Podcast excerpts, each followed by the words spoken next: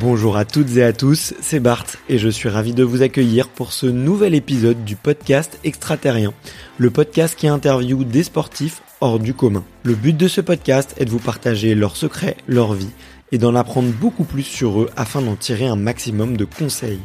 Donc si vous aimez le sport, l'aventure, le développement personnel ou que vous aimez simplement vous inspirer de personnalités remarquables, alors ce podcast est fait pour vous. Juste avant de commencer, j'ai quelques messages à vous faire passer. Si c'est la première fois que vous écoutez le podcast, je vous remercie d'être arrivé jusqu'ici.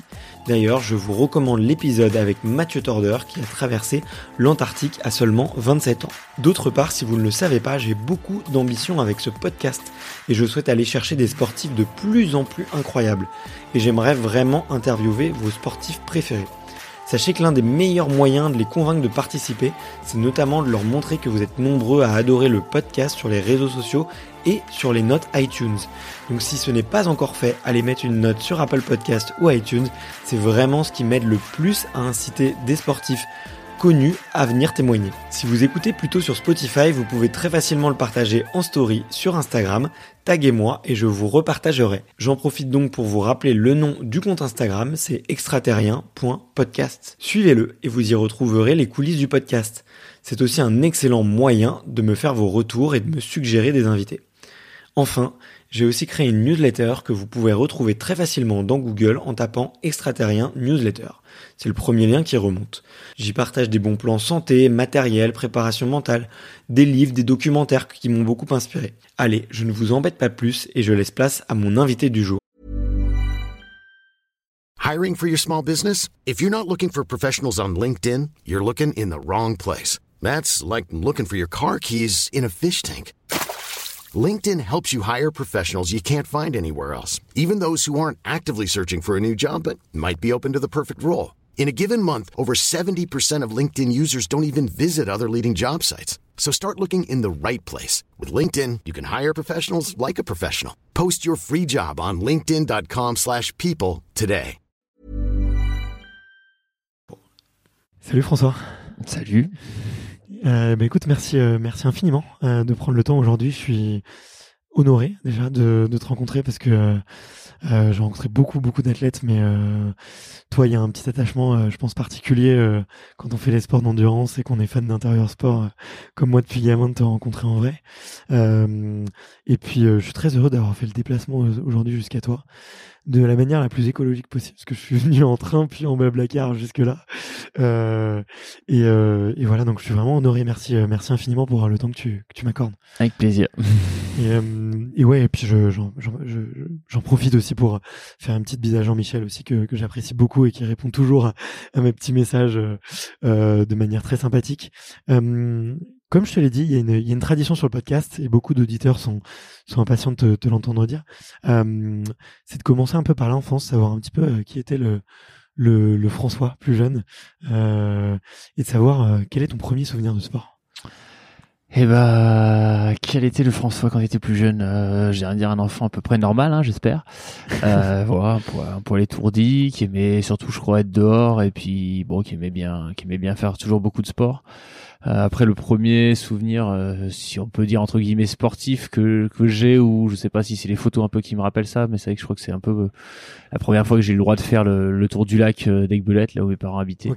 Et voilà, j'avais la chance du coup d'apprendre le vélo avec mon grand-père et voilà, j'ai appris assez vite. enfin, on va dire que dès que, dès que j'enlevais les roulettes, en gros, j'avais plus que cette idée-là en tête d'avoir le droit de faire le le grand tour comme, comme comme un peu comme les grands et c'est vrai que bah du coup assez vite ils, ils m'ont lâché un peu la bride et euh, j'ai eu le droit d'aller faire le tour du lac et c'est vrai que bah, je, voilà, c'est un peu pour moi le, bah, le, un peu le souvenir un peu un peu marrant, un peu kiffant de, de mon enfance quoi. Ok, ça c'est marrant. Euh, c'est que moi j'ai appris à faire du, du canoë sur euh, le lac d'Aigbelette. D'accord. Parce que c'est un lac particulièrement plat sur lequel euh, aucun bateau. Souvent les lacs sont plats, mais. Ouais, mais là il y a aucun bateau. tu peux bien me reprendre. J'aime bien. Si on part sur des blagues, ça me va très bien. Non, mais ouais, en fait c'est vrai qu'il n'y a pas de bateau à moteur et, et, du coup, bah, ouais, quand j'étais petit d'ailleurs, il y avait les championnats du monde d'aviron en 97 et c'est vrai que c'était un lac qui est, bah, du coup, il n'y a pas beaucoup de vent, il y a, il est assez enfin il est assez doux et c'est vrai que du coup c'est pour la pratique de l'aviron et, et, de ce genre de sport du canoë je pense que c'est assez assez appréciable t'en as fait un peu?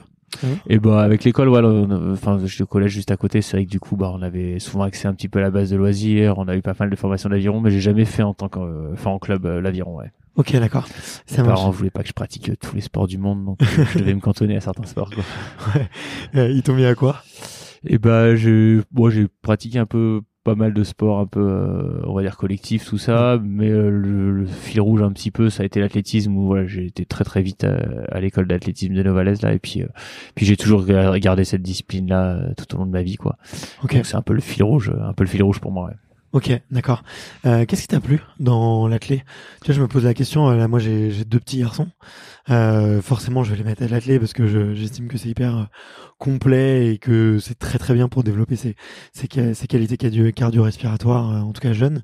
Euh, hmm, mais il y a beaucoup d'enfants qui qui trouvent qu'il y a peut-être un manque de jeu ou un manque de, de fun. Toi, qu'est-ce qu'est-ce que tu y as trouvé? Et bah moi, c'est toujours été le lancer du poids qui m'a qui m'a passionné. Euh... T'as tout gardé. Hein. non, après, bah, c'est vrai que le côté ludique, on peut le voir un peu comme ça, mais d'un autre côté, euh, bah, c'est sûr que c'est peut-être un petit peu moins ludique que, que certains sports co, quoi, qu'on met aujourd'hui énormément en avant. Mais par contre, euh, je pense que le côté lassitude, il est vraiment pas présent dans ce sport parce que justement, les écoles d'athlètes, elles se, enfin, elles se font de moi j'en avais que pour la course à pied quoi clairement ce qui m'amusait c'était un peu l'endurance c'était essayer de faire le footing le plus long euh, d'aller avec les grands faire la, boucle la plus longue plutôt que la petite boucle et, c'était ça que j'aimais bien c'était une enfin moi j'aimais retrouver un peu le goût de l'aventure quoi de devoir s'adapter. Donc c'était plus les crosses tu vois le 3000 mètres steep dès que j'ai pu faire parce qu'il y avait des barrières il y avait un effort à gérer c'était surtout voilà les courses de village, les petites courses en montagne, les trucs comme ça. Mais euh, mais voilà, nous on nous forçait à, à, pratiquer toutes les disciplines. Et puis quand t'es quand t'es petit, bah t'as les t'as les triathlons, t'as les pentathlons, t'as les interclubs, t'as tous les trucs. Et donc c'est vrai que du coup bah on nous forçait vraiment à pratiquer toutes ces disciplines là. Donc je pense que pour un enfant, euh, bah c'est pas mal. Déjà ça permet d'être assez complet, ça permet de de comprendre un petit peu toutes les disciplines et donc à travers ça bah t'apprends les règles t'apprends la façon de pratiquer t'apprends des gestuels t'apprends des automatismes des éducatifs.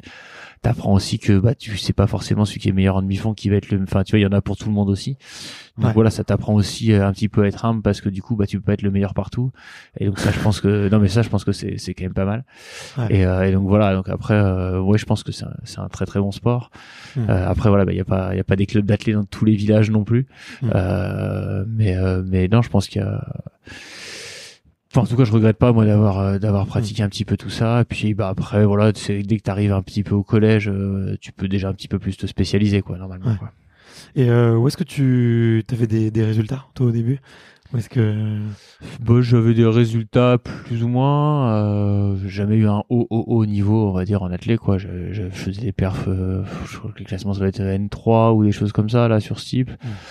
Euh, voilà je mais c'était pas voilà j'y allais surtout pour les copains J'y allais aussi, euh, ouais, tu vois, pour faire les équipes au cross. Euh, on essayait, voilà, on se qualifiait tous les ans au championnat de France de cross ou les choses comme ça. C'était ça notre objectif. Mais, euh, mais voilà, j'ai jamais performé euh, comme euh, ma femme l'a fait ou mes copains l'ont fait, tu vois, sur des, sur des disciplines comme le cross ou, ou la piste ou le D-born. Tu vois, moi, je crois que mon meilleur temps sur un D-born, ça doit être sur le tour du lac des justement c'est un passage au 10 bornes sur une course de 17 bornes quoi tu vois. Donc, euh, donc, voilà donc c'était jamais vraiment on va dire euh, performé tout ça. Puis j'ai du mal à me souvenir des temps tu vois. Je pense c'était pas ça ça trop trop maquette de trucs ouais. et puis dès que j'ai eu euh, ouais je pense 16 17 ans j'ai assez vite vu que que j'avais plus envie de me tourner vers des sports euh, bah où c'était plus l'aventure en montagne, c'était plus long, ça demandait plus d'adaptation, plus de, de, gestion et c'était ça qui me qui, qui me fascinait, qui m'amusait quoi. Ok. Et euh, tu rêvais un peu de, de, haut niveau quand même quand tu disais que tu, tu performais pas spécialement. Est-ce que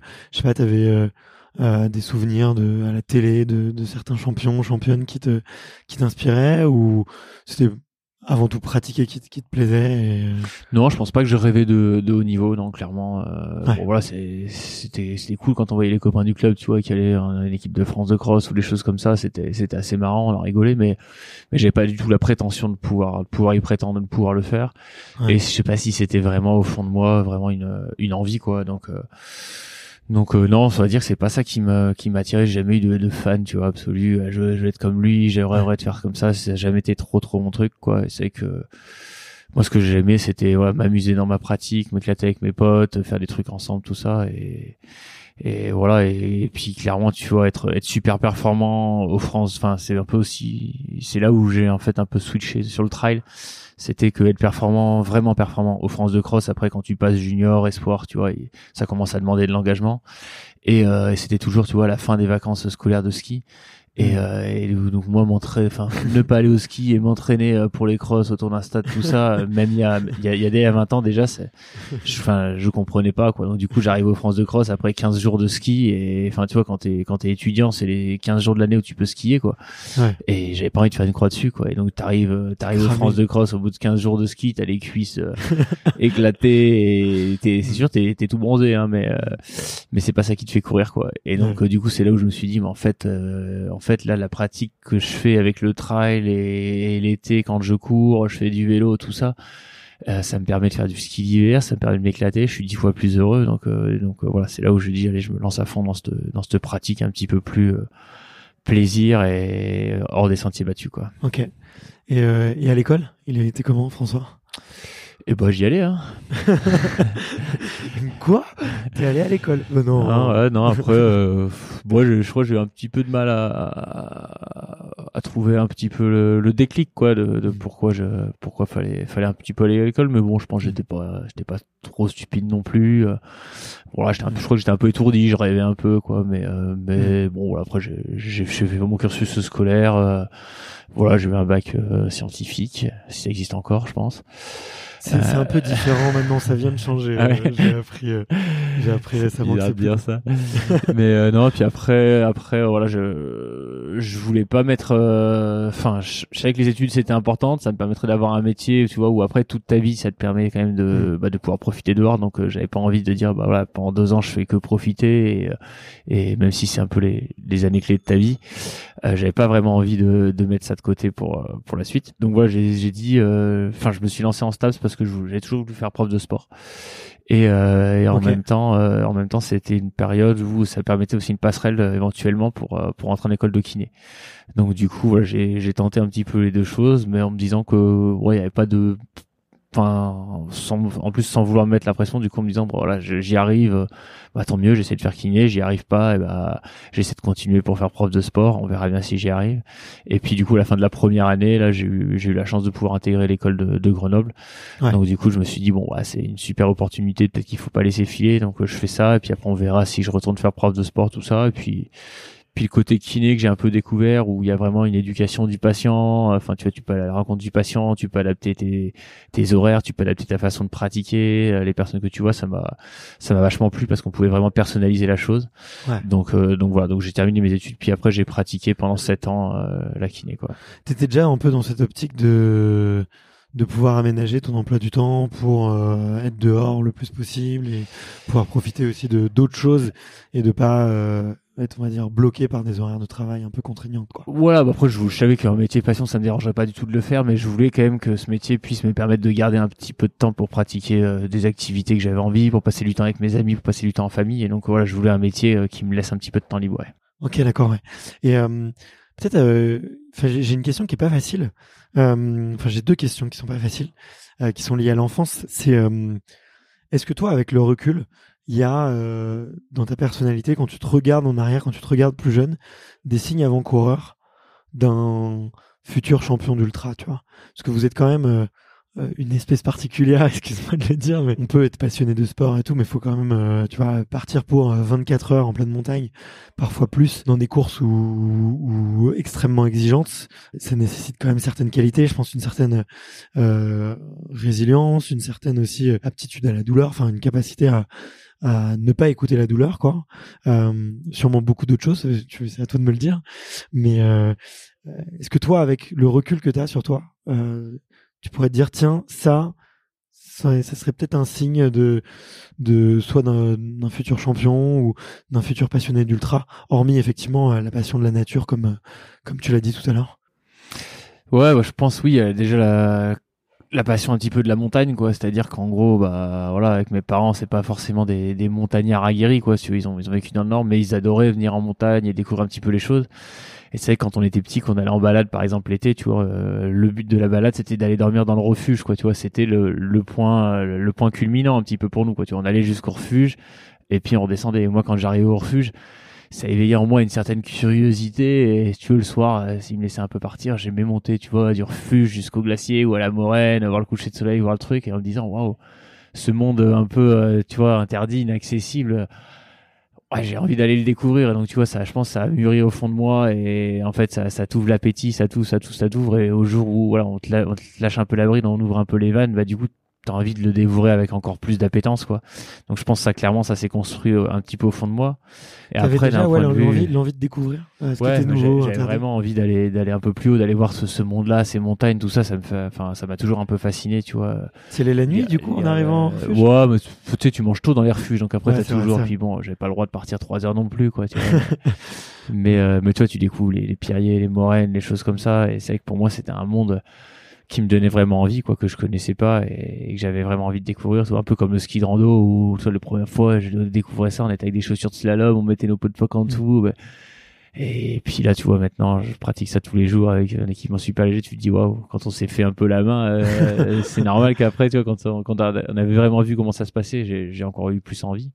Ouais. Mais après, toi, physiquement, cette aptitude, je pense que c'était plutôt, en fait, euh, Ouais, je pense qu'au fond de moi, j'ai quand même quelque chose qui fait que j'aime bien, j'aime bien un petit peu les choses longues, les choses comme ça. Enfin, tu vois, euh, quand les, je voyais bien, tu vois, au cross du collège ou quand on allait faire les footings avec l'athlète, on a toujours qui essayé de faire le footing le plus court possible pour ensuite attaquer l'entraînement, faire le truc, tout ça.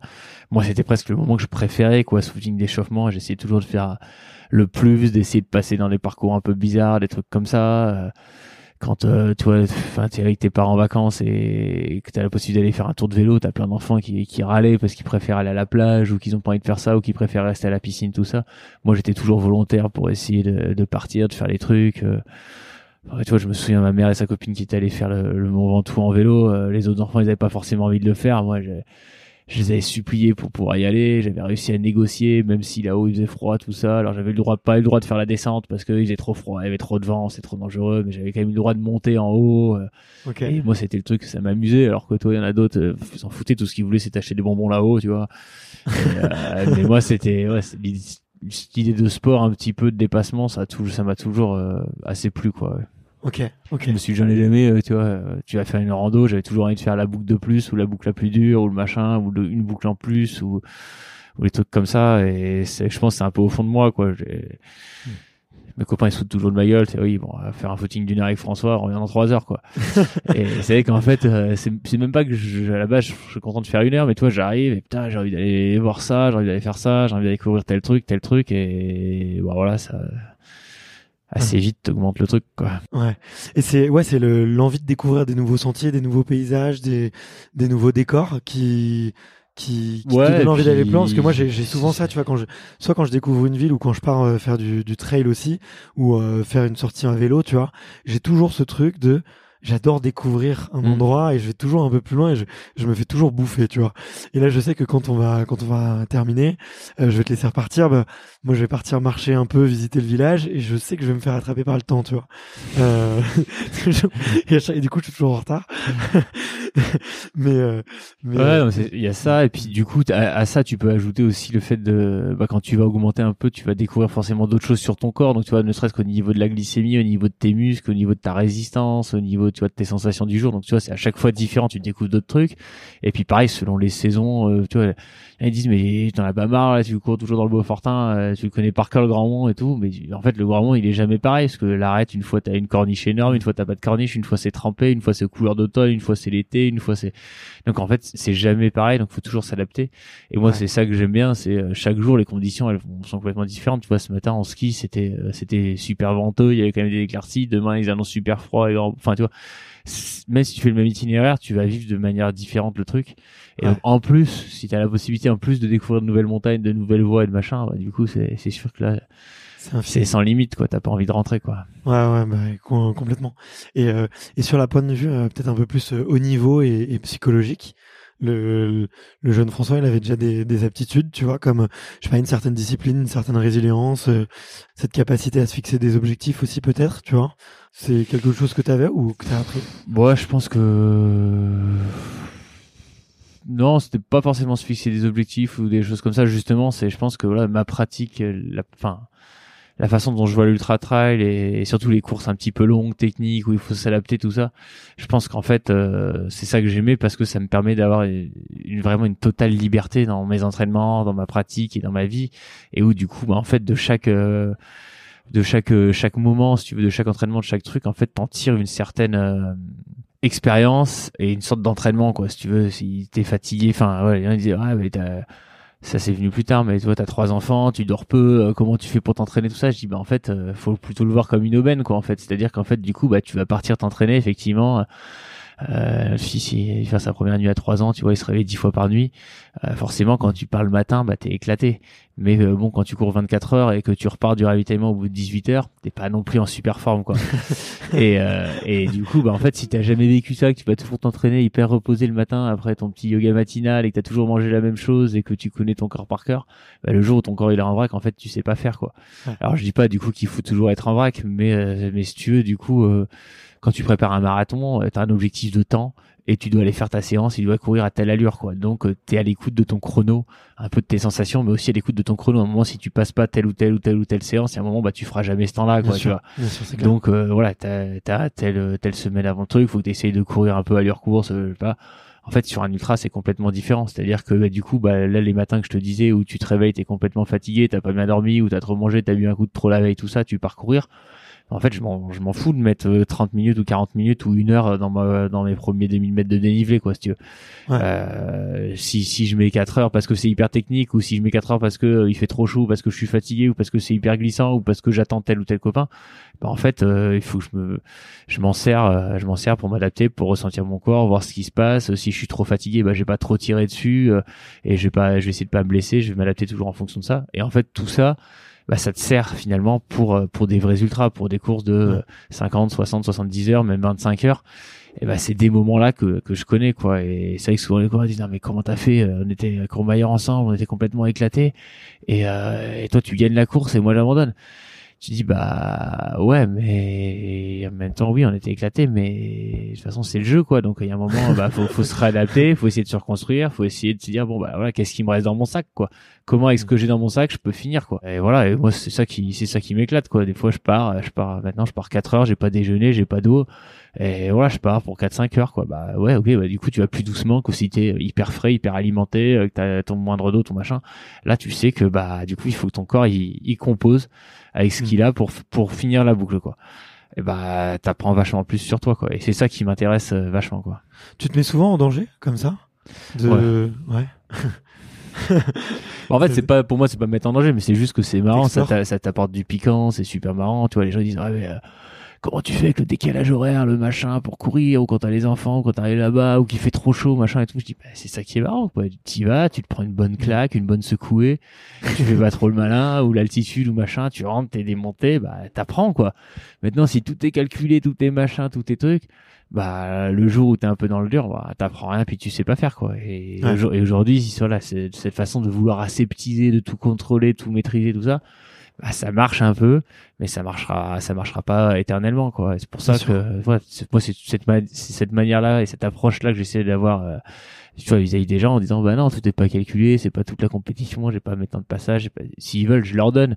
Hmm. S'ils veulent ma fréquence cardiaque, euh, je la connais, j'ai fait stable, je vais leur parler de toutes les variables, toutes les tout ce qu'ils veulent, hein, tout ce qu'on veut, hein.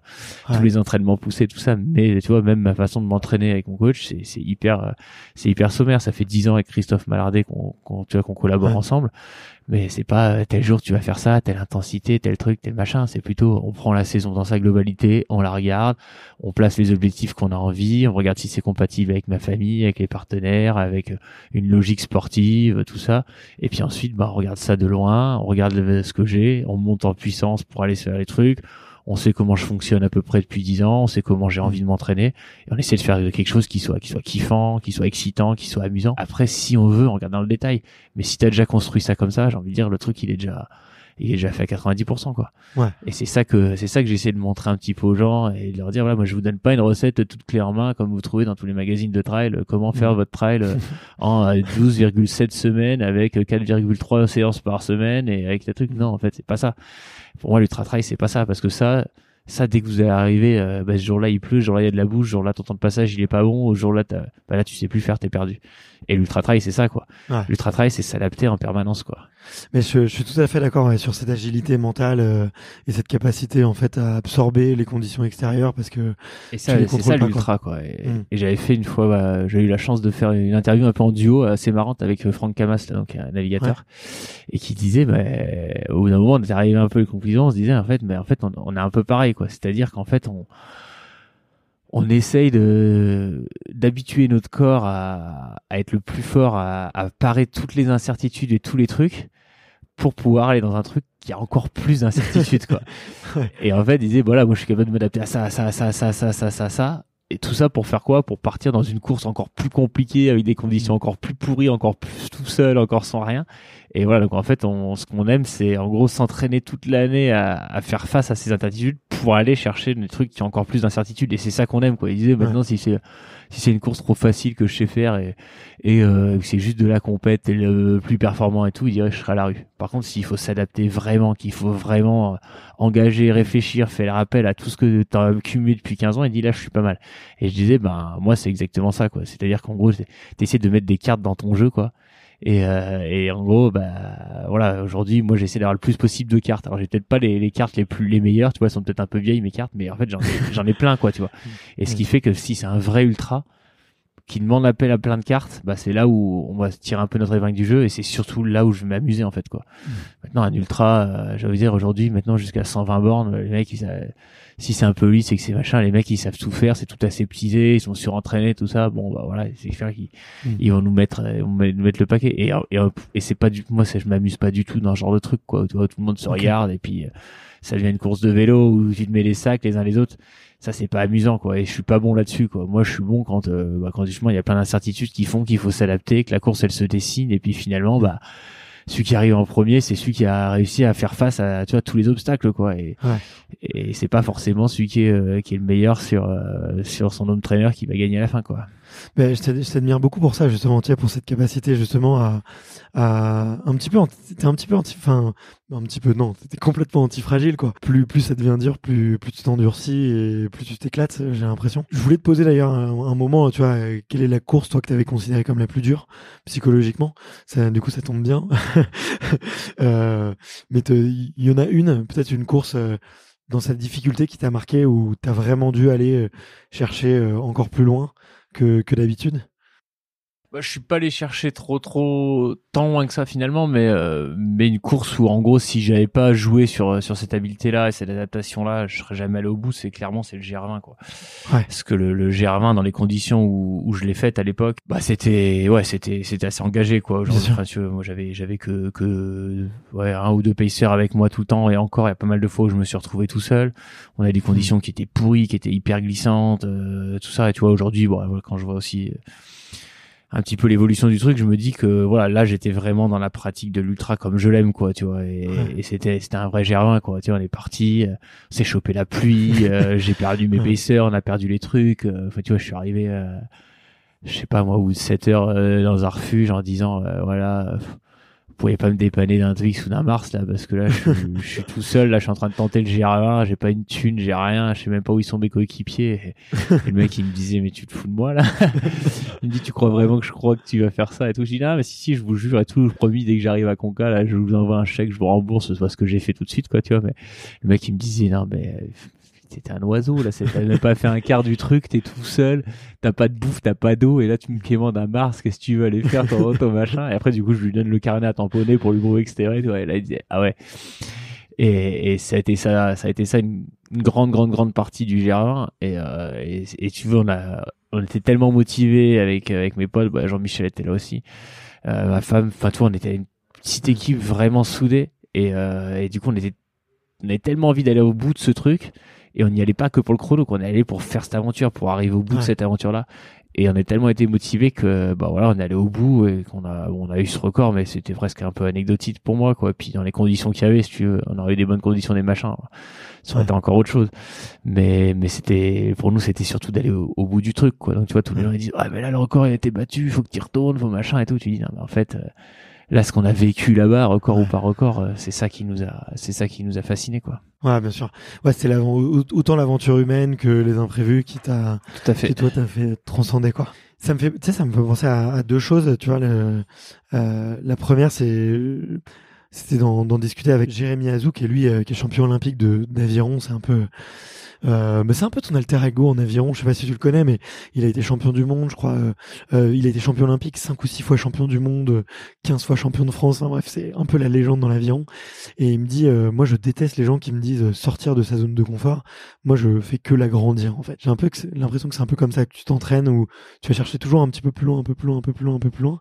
Du coup, le jour J, Bon, bah, si c'est encore un peu plus loin. Euh, ouais, puis après, tout dépend ce qu'on appelle zone de confort, quoi. En fait, si je devais repartir avec toi à Paris, là, ouais, là, je sors de ma zone de confort. là, là, je suis pas à l'aise, là, je comprends rien. Et je suis pas à l'aise, et il y a du monde, et, et là, j'aime pas, quoi. Par contre, euh, voilà, sortir de sa zone de confort parce que quoi? Parce que t'as froid, parce que t'es perdu, parce que tu cours une heure et demie de plus sans eau, parce que t'es en hypo, parce que euh, bah, t'as crevé au milieu de tel col au milieu de la nuit et que tu galères et que tu rentres à pied en poussant ton vélo pour moi, c'est pas sortir de sa zone de confort. C'est juste, mm. euh, c'est juste que bah, ce jour-là, t'as t'as pas eu de chance et t'as étendu un petit peu cette zone-là. Mais mais pour moi, c'est du confort déjà de pouvoir faire ça. Et, euh, et, ça et ça j'aime bien. Mais ouais, je pense qu'il a ouais, je pense qu'il a raison. C'est-à-dire qu'en gros, euh, nous, on, ça dépend comment tu vois la chose à la base, quoi, en fait. Mm. Et, et, voilà, les gens me disent mais quand à un moment c'est pas trop dur au bout de 18 heures t'en as pas trop marre t'as pas tu te demandes pas pourquoi t'es là qu'est-ce que tu fais là tout ça dis mais en fait tu t'attendais à quoi?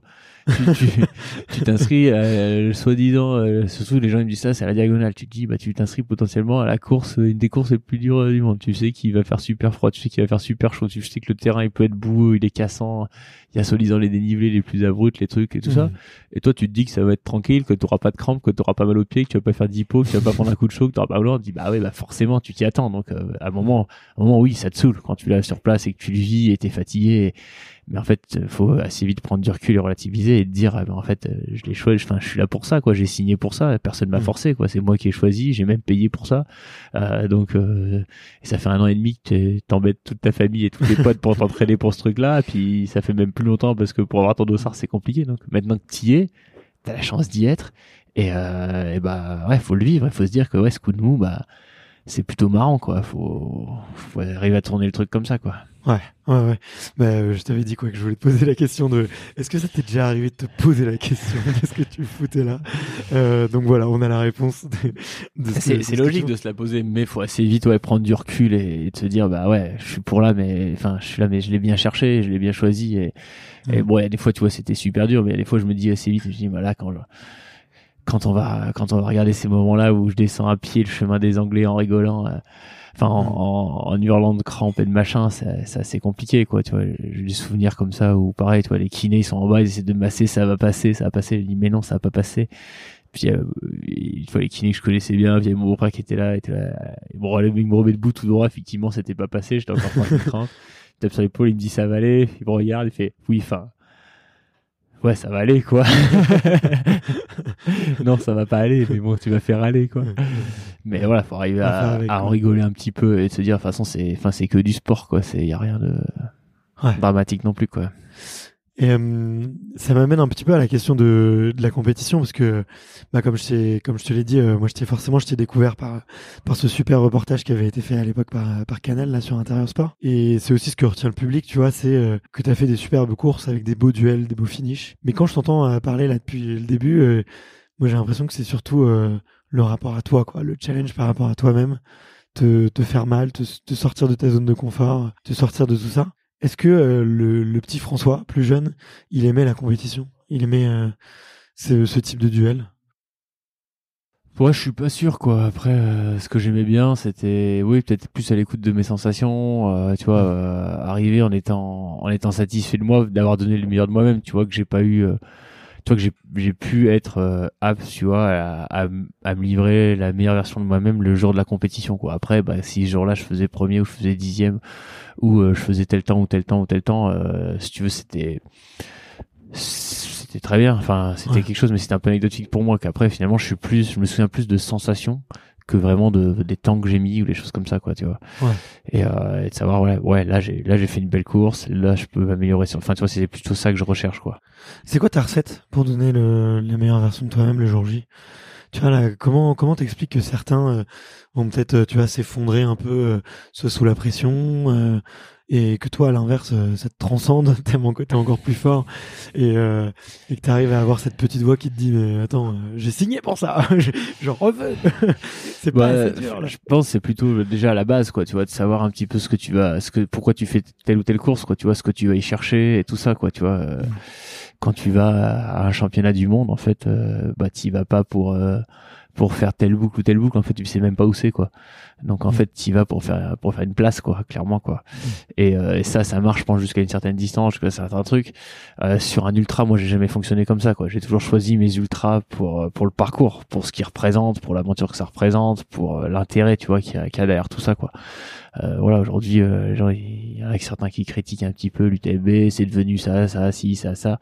Ok sauf que le Tour du Mont Blanc euh, en lui-même quand tu le fais à pied euh, n'importe qui avec un sac à dos euh, c'est c'est un parcours qui est incroyable. La diagonale des fous voilà tu traverses l'île dans une diagonale en passant par trois cirques qui sont qui sont plus que magnifiques voilà avec des de soleil des couchers de soleil enfin c'est c'est une île enfin c'est une île c'est c'est l'île intense qu'ils appellent. Il y a, y a, quand même quelque chose quoi. Tu vois quand j'ai fait le John Muir quand j'ai fait le GR20 la première fois avec mon sac à dos je me suis dit wow tu peux le faire en une fois. Il y a un truc quoi. Ouais. et, euh, et, donc voilà. Donc moi c'est déjà en premier c'est ça que je vais chercher quoi. Donc mm. après maintenant bah donner la meilleure version de toi-même quand tu vas chercher ça tu te renseignes sur les spécificités de la course quoi. Donc en fait je prépare pas une diagonale comme je prépare une TMB comme je prépare pas une hard rock mais c'est sans dire de le préparer euh, voilà qu'est-ce que qu'est-ce que je dois manger comme graines ou qu'est-ce que je dois faire comme séance euh, euh enfin non c'est plutôt de se dire bah voilà la réunion c'est quoi les conditions qu'il y a à la réunion quoi. Et mm. moi François Laine qu'est-ce que je sais faire quoi? Et où c'est que je pêche? Et, euh, et, du coup là si je, si je m'imagine France euh, face à, à, ce sentier de la Réunion qu'est-ce que je sais faire? Qu'est-ce que je pense que je dois travailler et qu'est-ce que qu'est-ce que je dois faire pour aller là-bas quoi et donc euh, bah voilà je vais je vais essayer de me, me préparer au mieux pour ça mmh. et bah une fois une fois que je suis là-bas bah, je vais essayer de, de mettre en, en place bah, ce que j'ai mis en, en, en, place lors de mes entraînements pour me préparer à cette compétition là quoi. Aujourd'hui préparer un UTMB ou une hard rock ou un ou une western ou une diagonale ça n'a rien à voir. Ou un GR20 quoi. Donc euh, donc je vais m'entraîner de manière spécifique et, euh, puis après le jour J bah je vais essayer de donner le meilleur de moi-même à l'écoute de moi et bien sûr je vais être intéressé par la compétition. Et bien sûr que je vais jouer le jeu de la compétition. Mais ça j'ai envie de dire c'est un luxe quoi. Quand du coup t'as as suffisamment de bonnes sensations pour en plus de ça te dire putain là il y a un tel ou il y a un tel j'ai envie de me jouer avec lui j'ai envie de me mettre des sacs dans la montée avec lui j'ai envie de, mm. voilà on va se faire sauter on va s'amuser. J'adore ça la compétition il y a pas de souci. Mais à la base euh, je m'inscris pas parce qu'il y a un tel ou un tel ou parce que je peux aller faire un duel contre Kian ou contre machin à telle course. Euh, hmm. euh, voilà, je me suis inscrit à la hard rock bien avant de savoir si Kian il allait à la hard rock ou pas. Je me, je suis inscrit à l'UTMB bien avant de savoir qu'un tel et un tel où y aller quoi. Sur les journalistes ils, appellent ouais mais là il y a un tel, un tel, un tel qui y va, faut à tout prix que tu En fait, je fonctionne pas dans cet ordre-là, je fonctionne plus dans l'ordre inverse. Donc là, si tu me demandes dans ce sens-là, du coup je vais, je vais vraiment ne pas y aller quoi. Et, et, par contre voilà si t'es inscrit là-bas et qu'il s'avère qu'il y a un tel un tel un tel enfin tu vois quand tu t'inscris à l'UTMB tu sais qu'il y a toujours un, super plateau et c'est génial et c'est aussi pour ça que j'y vais. Mais avant tout ça faut déjà être apte à finir la boucle à mm. pouvoir tu vois être honnête avec toi-même avec les organisateurs avec tout le monde. Et je vais pas juste jouer le jeu de la compétition alors que je suis hors de forme et puis bâcher euh, euh, au bout d'un tiers ou j'en sais rien quoi. Tu vois je vais, je vais déjà ok je, je prends je prends un peu poids de mesure pour me dire c'est quoi le challenge là. Ok. Maintenant, si je me sens habile avec le challenge, bah, je vais commencer à prendre un petit peu des risques, à jouer le jeu de la compétition de plus en plus, plus en plus, plus en plus, et puis je vais la jouer euh, clairement à fond. Mais euh, mais voilà, j'y vais dans cet ordre-là quoi. Ouais. Je m'entraîne pas pour gagner l'UTMB, quoi. Je m'entraîne déjà pour aller faire face à l'UTMB. Et maintenant, quand je, me sens de mieux en mieux, bah voilà, je commence à imaginer euh, mm. que je peux y courir de plus en plus vite, euh, que je peux mettre des stratégies en place, que même si j'ai de la marge, je vais pouvoir jouer un petit peu avec un tel ou un tel, je vais pouvoir faire des stratégies compétitives. Mais voilà, c'est dans l'ordre, dans cet ordre chronologique là, quoi. Si maintenant j'y vais pour euh, pour gagner ou pour telle ou telle place, bah du coup t'es tu, tu fais une croix sur tout ça, qui sont les bases de l'ultra, et du coup, bah, soit t'es vraiment, vraiment super fort et au-dessus du lot, et ça peut passer, soit sinon, bah, tu vas dans le mur, quoi. Ouais. C'est ce que j'entends un peu par là, si je me permets de reformuler, c'est ouais, trouver un peu ton, ton why et pourquoi tu as envie de le faire, quoi, entre guillemets. Voilà, après, c'est ça c'est la recette de chacun, quoi, en fait. Après, les gens ils disent, ah, mais du coup, tu nous dis, t'es trop évasif, tu dis jamais comment il faut s'entraîner, c'est quoi toi tes secrets, c'est quoi tes chiffres, c'est quoi ton cardio, euh, quel dénivelé tu fais, c'est quoi les séances que tu fais et tout. Je dis, mais en fait, je pourrais vous les donner, je pourrais même vous les analyser de la meilleure manière. Enfin, j'ai Mhm. toutes les clés en main pour les analyser, hein. je, je sais très bien faire un. Il y a aucun souci, j'ai fait de la tête toute ma vie, je connais toutes les séances, je connais tous les seuils euh, que vous voulez, euh, j'ai fait stop, enfin, il y a aucun souci.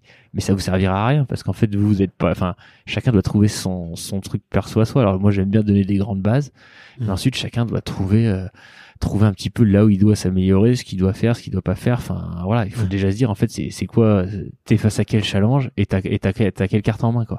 Et en fonction de ça, bah, on va bosser, on va avancer.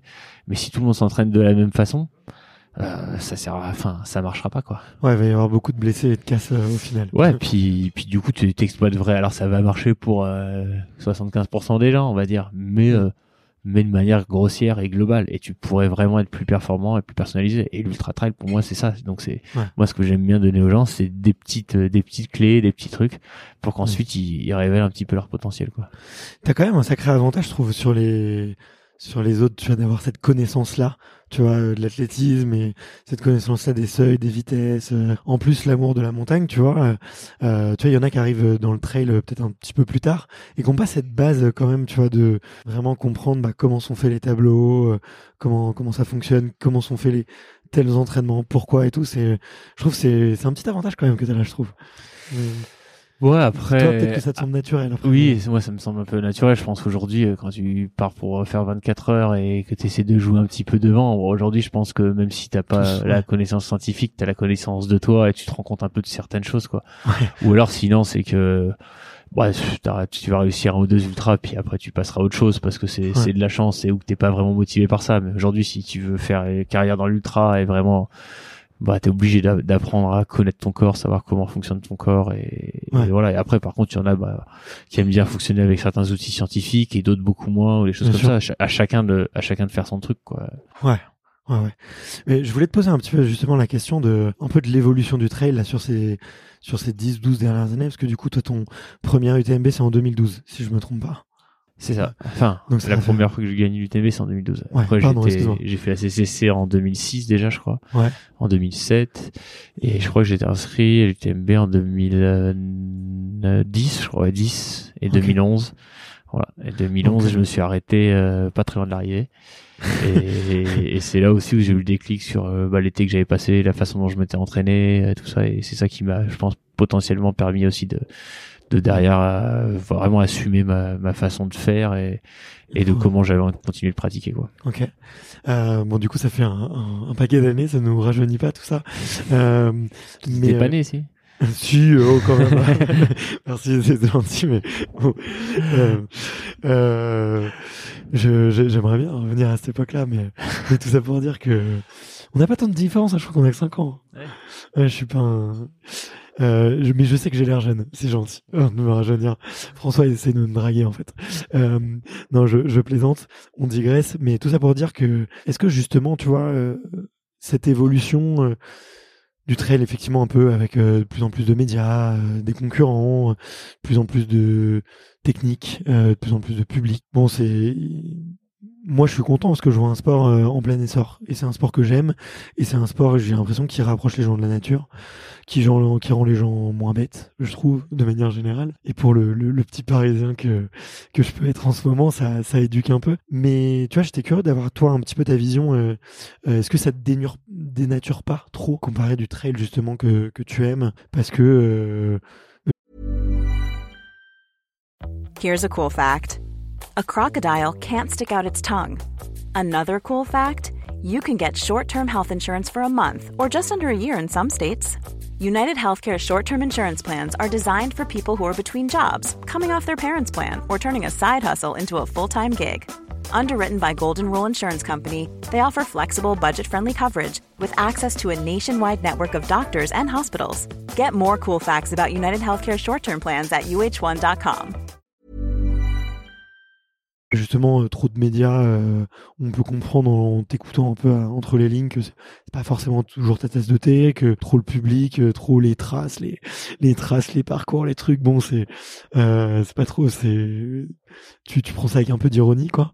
Et beaucoup de bienveillance bien sûr, mais comment tu, tu, le vis un peu cette, cette évolution là C'est quoi ton regard par rapport à tout ça du, haut de, de ta montagne et qui regarde les Parisiens arriver en masse dans tes massifs pour venir t'envahir et te piquer des plans d'entraînement. non, mais euh, bah, je le, non, je le vois plutôt bien. Euh, enfin, surtout depuis pas mal quelques années, parce que je trouve que du coup, euh, l'ultra trail, c'est quand même une discipline. Euh, c'est pas le trail, quoi ça fait partie du trail, mais c'est quand même vraiment une discipline à part quoi aujourd'hui. Et donc euh, ça, ça c'est vraiment c'est vraiment cool parce que du coup tu dis, enfin voilà cette façon-là, comme tu dis, la, la, science, la technique, euh, les performances qui, qui s'améliorent, tout ça. Euh, toi les coureurs qui viennent de la route ou de l'athlé ou qui vraiment aujourd'hui, tu vois, laissent vraiment rien de côté, tout ça et bah je trouve que ce qui est cool c'est que sur un vrai ultra où vraiment ça demande de l'adaptation où faut courir tu vois plus de 20 heures euh, bah finalement euh, ça marche pas encore quoi. Et c'est pas la bonne recette quoi tu vois euh, tu vois il y a 5 ans je me dis bon voilà c'est fini là maintenant de toute façon l'UTMB ça va se courir en 16 heures et puis voilà c'est réglé. Tu vois tout le monde disait ouais mais les meilleurs athlètes dès que dès que les, les africains ou les kenyans ou les éthiopiens ils vont se mettre à l'ultra vous allez tout vous faire plier c'est réglé tout ça. Et potentiellement enfin tu vois y a, pourquoi pas hein. et puis d'ailleurs tu vois sur des courses courtes comme Cerzinal ou des choses comme ça, tu vois, les performances elles deviennent de plus en plus élevées, de plus en plus rapides et tout ça. Et, enfin, d'un côté très bien, tu vois, les, les, Jeux Olympiques, tu vois, tout le monde en parle, les championnats du monde, tout ça. Mais euh, mais pour l'instant, bah, tout ça, ça marche jusqu'à une certaine distance, quoi, tu vois, jusqu'à 70, 80 km, ça passe. Même tu vois sur une CCC, ça commence à passer les années où il fait super beau, euh, qu'il n'y a pas des conditions trop difficiles et que et tu vois que ça court quoi. Mais pour l'instant, on n'en est pas à courir de nuit, à se prendre 5 cm de neige au sommet, alors les jambes complètement gelées, à chercher son itinéraire, à devoir sortir sa montre et trouver la trace, euh, à changer complètement son alimentation parce qu'il y a deux ravitaillements qui vont sauter, qu'il n'y a pas les contrôleurs, qu'il n'y a pas les baliseurs et qu'il n'y a personne. Et, et ça, c'est l'ultra, quoi. Mm. Et sur ça, bah, je trouve que voilà, la discipline, elle change pas, quoi. Finalement, mm. tu vois, les, la première fois que j'ai fait un trail euh, longue distance, donc c'était à La Réunion en 2009, et finalement, les cinq qui étaient sur le podium, ils sont toujours là aujourd'hui, et, mm. euh, ils savent s'adapter, sortir de n'importe quelle situation, et aujourd'hui, ils sont tous encore capables d'être euh, dans, le top 5 à La Réunion, quoi. Donc finalement, tu vois, je trouve que ma discipline, elle a, elle a pas trop, trop, trop évolué. Et après, voilà, il y a plus de public, il y a plus de médias, mais il y a plus de, de, gens qui sont un peu fans, qui veulent ça, qui veulent ça, mais euh, mais voilà après quand bon, quand t'es fatigué, des fois tu, tu, peux trouver ça un peu un peu pénible, un peu lourd mm. tout ça, mais mais d'un autre côté c'est des gens qui, qui sont passionnés, qui aiment le sport, qui ont envie d'en savoir plus, qui ont envie de sur le track, et donc donc c'est génial, donc faut plutôt le voir. Oui, ok, ça demande plus de sollicitations, ok, euh, bah tu te balades, tout le monde te reconnaît, euh, c'est enfin c'est compliqué des fois à gérer tout ça. Mais en même temps c'est des gens qui enfin qui sont qui sont admiratifs, qui qui rêvent mm. de ça, qui comme tu dis qui qui sont mis à aller pratiquer un sport euh, dans la montagne, à essayer de se découvrir soi-même, à essayer de découvrir des traces, à essayer de prendre soin de la nature, parce que quand tu pratiques ce sport-là et que tu vois quelque chose par terre, bah tu le ramasses. Enfin, tout le monde dit ouais, il y a une pollution, il y a ci, il y a ça. Ouais, ok. Sauf que aujourd'hui, je suis désolé, je, je suis sur des tonnes et des tonnes de trail.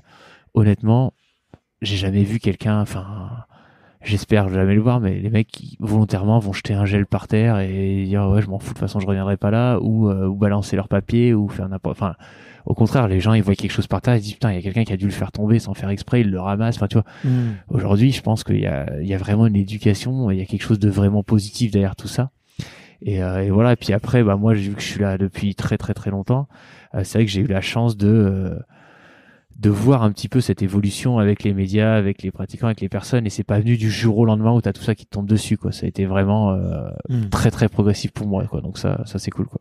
Ouais, ouais, c'est vrai que tu, tu vois un peu le, la transition et qui est aussi lié un peu aussi à l'ère du digital, tu vois, euh, qui j'imagine, euh, il y avait, pas grand chose en 2006. Non, mais c'est ça, c'est que les réseaux sociaux au début, on savait même pas ce que c'était, euh, ni comment ça marchait, ni tout ça, et puis aujourd'hui, bah il y en a, ils, ils font des réseaux sociaux même avant de courir.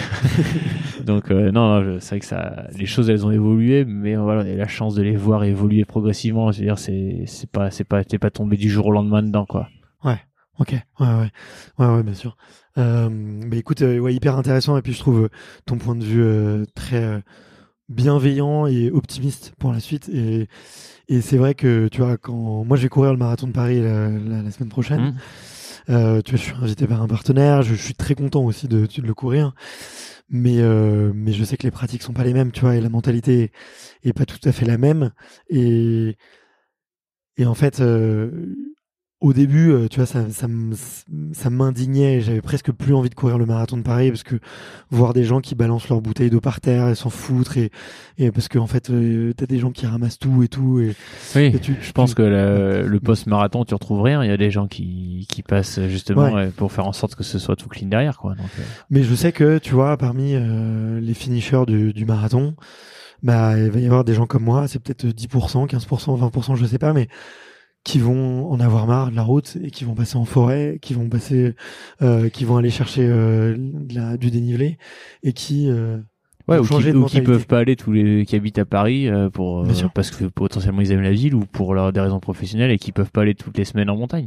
Et donc ça peut être aussi une, pour eux une manière, euh, une préparation hivernale, une façon de faire les choses et puis de ponctuer ça par un événement qui peut être qui peut être marrant et sympa et, ensuite d'aller faire autre chose quoi. tu vois, chacun fait. Moi l'hiver je fais du ski de randonnée, je fais pas du tout de trail, mais ça mm. me permet aussi de, bah, de passer l'hiver différemment, de me ressourcer et puis ensuite d'aller vers d'autres objectifs et donc voilà. Enfin moi je trouve qu'il en faut il en faut pour tout le monde quoi. Ouais bien sûr. Il n'y a pas de souci. Après, après voilà, c'est une manière spécifique de s'entraîner. C'est une manière. Enfin, c'est un événement. Euh, c'est un événement comme un autre, quoi. Et je pense que voilà, je préfère voir les gens faire le marathon de Paris que d'être assis dans leur canapé euh, à rien faire, quoi. Donc, euh, j'ai aucun souci avec avec ça, quoi. non, non, mais bien sûr, mais je sais que t'as aucun souci là-dessus. Mais je dis même, tu vois, il y a, y a un côté positif où, et parce qu'il y a un cheminement de pensée où tu cours, t'écoutes ton corps. Une fois que t'écoutes bien ton corps, t'écoutes un peu plus la nature et que tu te diriges petit à petit vers vers euh, des comportements de plus responsables et un peu plus réfléchis. Donc, euh, je trouve ça, je trouve ça intéressant. C'est quoi ton secret de la longévité? Bon, je, vu, que t'aimes, j'ai pas, pas, trop, j'ai pas trop de secrets. T'es là pour tout dévoiler. Non, c'est plus que les gens me disent, ouais, quand c'est que t'arrêtes, euh, enfin, tu vois, il y a plein de sportifs qui, qui ont, bah, effectivement, qui courir pendant 15 ans, euh, un peu, euh, sans dire à haut niveau, mais tu vois, courir à 15 ans de manière assez performante, enfin, dans une carrière, pour certains, ça paraît inconcevable, quoi. Ouais. Et moi, ils me disent, bah, là, du coup, tu, bah, je dis, bon, non, je, vois, je pas du tout envie d'arrêter, j'ai encore plein de projets, j'ai plein de trucs, et, et en fait, mon secret, c'est juste de de pas faire les choses parce qu'il faut faire les choses. Quoi. Je fais les choses parce que j'ai envie de les faire, quoi, parce que je m'amuse à les faire. Le jour où j'aurai plus envie, bah, j'espère qu'il arrivera pas. Et du moins, je vois, j'essaie de faire que des choses qui, qui me donnent, qui me donnent vraiment envie, quoi. Hmm. Et, euh, et des préparations du coup qui me font rêver, qui m'amusent. Et tu vois, par exemple, euh, j'en sais peu, pas forcément le marathon de Paris, mais tu vois, faire un, marathon en lui-même, tu vois, juste l'effort en lui-même. Hmm. Je, je, pense que ça va être assez amusant, tu vois. Tu vas quand même avoir une gestion, quoi. Tu vois, c'est pas même sur un 10 bornes, enfin, tu vois, un marathon, c'est tout le monde parle du mur, tu vois, du machin, de est-ce qu'il faut partir trop vite, tu vois, quelle allure, est-ce que tu dois accélérer, ralentir, ça peut être super intéressant. Par contre, la préparation pour le marathon, ça ça m'amuse pas du tout quoi. parce que comme je disais tu vois il faut faut aller courir euh, bah, tu vois il y a une certaine intensité il faut quand même bouffer des kilomètres euh, t'es un peu moins à l'écoute de ton corps donc il faut si je le fais de manière performante tu vois c'est pour essayer de faire un temps du coup bah il faut que j'aille courir à telle allure telle allure telle allure donc t'es moins à dire ah, bah tiens en fonction de si je suis fatigué ou pas je vais aller vite je vais aller doucement euh, combien de temps je vais passer en montagne selon les conditions tiens je prends mes petits skis ou mes gros skis bon ouais il y a pas de neige je vais faire ça ou je vais au ski de fond enfin, tu vois et, et aujourd'hui, moi, ce que j'aime, c'est cette préparation-là. Donc, en fait, je choisis des courses euh, exprès pour avoir une préparation qui me fait, qui me fait, qui me fait, qui me fait rêver, quoi. Tu vois, la, hard rock, c'est une super course euh, aux mm. États-Unis. Mais ce qui est encore plus super avec la hard rock, c'est la préparation de la hard rock. Pourquoi? Parce que la hard rock, c'est une course qui est assez technique où du coup il faut pas courir super vite. Il y a quand même quelques passages où voilà, faut quand même un peu euh, courir vite. Euh, malheureusement, il y a des passages en route forestière, dont c'est les passages les moins marrants et qui m'amusent de moins. Mais sinon, en fait, c'est une course avec des petits singles où tu es obligé de marcher et mm. à très haute altitude. Donc pour t'entraîner à ça, qui est mi-juillet, qu'est-ce que tu, qu'est-ce que je dois faire? Bah du coup, je dois essayer d'aller euh, le plus haut possible en montagne, pas trop vite, pour m'entraîner et m'éclater. Donc du coup, ça veut dire que bah je peux continuer euh, mes entraînements sur le glacier, ma saison de ski alpi encore plus longtemps euh, au beau jour. Je peux me barrer avec mon vélo, avec mes skis sur le sac et puis aller me faire le dôme des glaciers ou aller au Mont Blanc ou aller voir des écrins. c'est pour moi c'est c'est même pas de l'entraînement quoi. C'est juste ah, ça doit être dur l'entraînement. Non, enfin c'est pas c'est pas dur, c'est juste hyper plaisant. Donc du coup pour moi, quand tu mets la hard rock au calendrier, je me dis putain les six mois pré hard rock ça va être du bonheur ça va être mmh. trop bien quoi. Et c'est ça qui me fait ce qui fait que j'ai enfin tu vois c'est pas le secret de la longévité mais c'est ça qui fait que j'ai envie et que ça perdure et que c'est génial. Et je me dis putain là si si j'arrive euh, tu vois si Jimmy et enfin je, je m'entraîne avec euh, je sais pas si tu le connais mais un américain là qui s'appelle Jim là qui Mhm. qui bah, qui essaie de faire un peu l'UTMB je me dis s'il arrive à passer un peu son UTMB là dans l'année qu'il y a ou l'année après après en potentiellement tu vois on prépare ensemble une hard rock ou des trucs comme ça ça peut être super marrant super kiffant Ouais. et je me dis putain si dans deux ans je me remets une hard rock au, au programme par exemple putain ça peut ça peut me refaire un hiver super bien tu vois. Ça fait des années que je rêve de faire le tour des géants. Bon là avec ma blessure c'est peut-être pas l'année la plus intelligente pour le mettre mais tu vois si je me dis putain là si j'arrive à me le mettre l'an prochain tu vois là ça me laisse un an et demi pour me préparer un truc encore plus long encore plus un peu stupide. Et, et voilà 24 000 mètres de dénivelé 330 il y a, il y a un truc assez marrant quoi. Donc là je me dis putain et- ouais mais comment tu peux te lasser de ça quoi? Enfin c'est pas pour moi c'est pas de la longévité il y a pas de secret c'est juste tu te mets un truc qui te fait vraiment kiffer vraiment rêver bah du coup tu y vas t'y vas en courant quoi T'es- tu et t'avances comme ça d'objectif en objectif et et voilà c'est des trucs qui sont qui sont géniaux quoi et tu vois d'essayer de te, te rechallenger de trouver des choses qui ont du sens pour toi tu vois je fais pas une course parce que j'ai fait un pari avec un copain je fais une course parce que putain, au fond de moi ça me prend ça Mm. me prend les tripes et c'est quelque chose de, de génial quoi Ouais. Je te, je te demandais juste avant qu'on commence euh, pourquoi tu courais si peu? Euh, tu vois, quand on regarde un peu ton palmarès, tes courses, on voit deux, trois courses par an, grand max. Là où euh, certains autres athlètes vont euh, euh, s'en faire plein, plein, tu vois, alors peut-être avec des gros temps forts. Et j'ai adoré ta réponse. Tu j'ai beaucoup aimé ce que tu, que tu m'as dit. Alors, je sais plus si tu t'en souviens, mais mais tu, me- tu, me, tu me disais que que qu'il y avait une part que t'aimais beaucoup euh, respecter la saisonnalité et aussi respecter une partie enfin l'impact euh, que ça peut avoir sur la planète c'est Ouais, bah, c'est c'est une des raisons principales. Après, il y a aussi le fait que, bah, voilà, on parlait du marathon. Tu vois, les, les grands marathoniens, ils ont toujours essayé d'analyser, euh, tout scientifiser, machin, et de dire, bah, finalement, ils arrivent à être performants au, au mieux à deux, deux fois deux fois par an, quoi. Et donc, les mecs, ils courent deux heures et demie. Et deux heures, quoi. Et, donc là, tu te dis, eh, nous, on courrait 24 heures et par contre, on arriverait à être performant euh, six fois par an. Enfin, il y a un moment, en fait, euh, pas, Mm. pas surhomme non plus, quoi.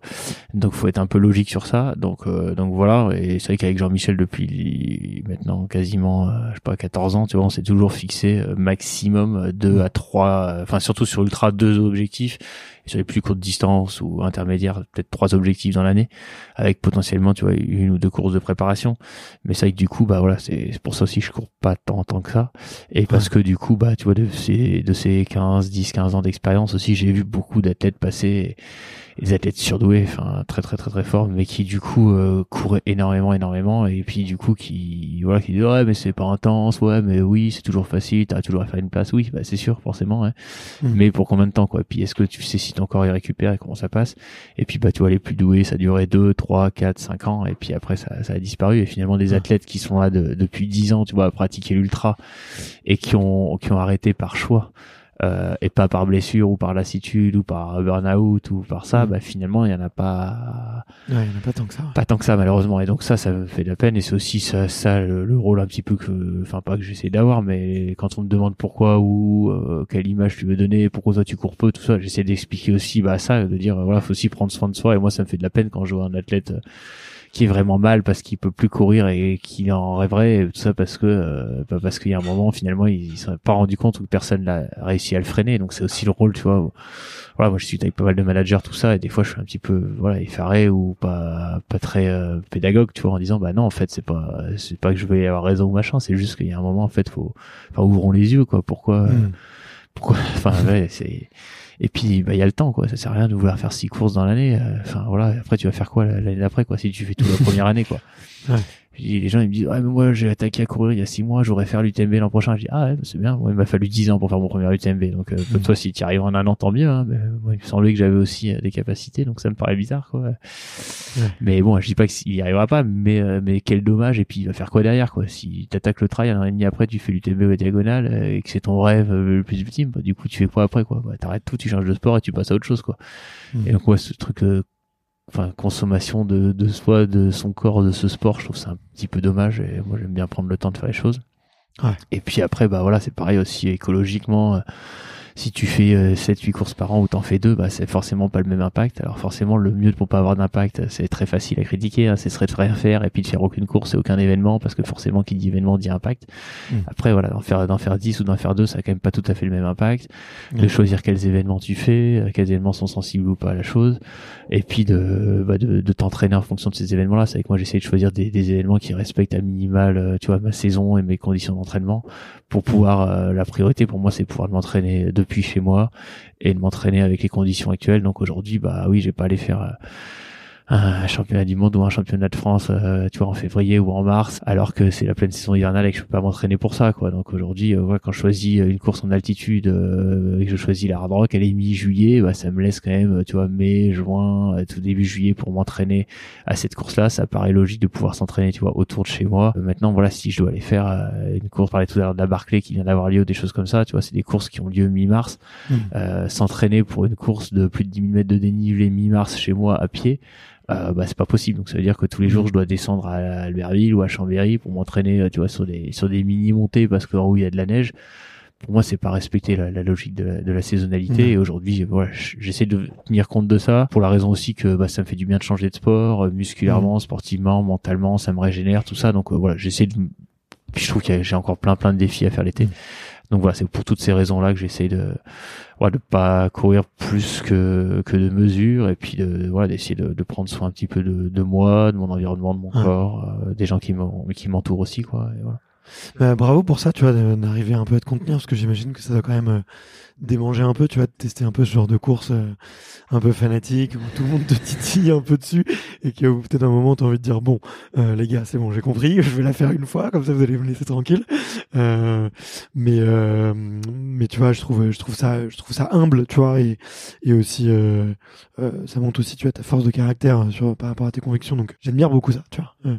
beaucoup auraient pu auraient pu craquer pour pour différentes raisons. Comme beaucoup de des gens qui te suivent cette année tu es, en convalescence, t'as pu skier un peu. Euh, comme tu disais, tu m'as avoué que que tu retrottais un petit peu. Euh, quand j'ai demandé aux auditeurs extraterriens, euh, tu vois, quel sujet il fallait parler, c'était le programme, le programme de l'année 2023. On veut tout savoir sur François. et là, tu me dis oula, attends, il y, a rien à dire. Le médecin, il a dit, on fait rien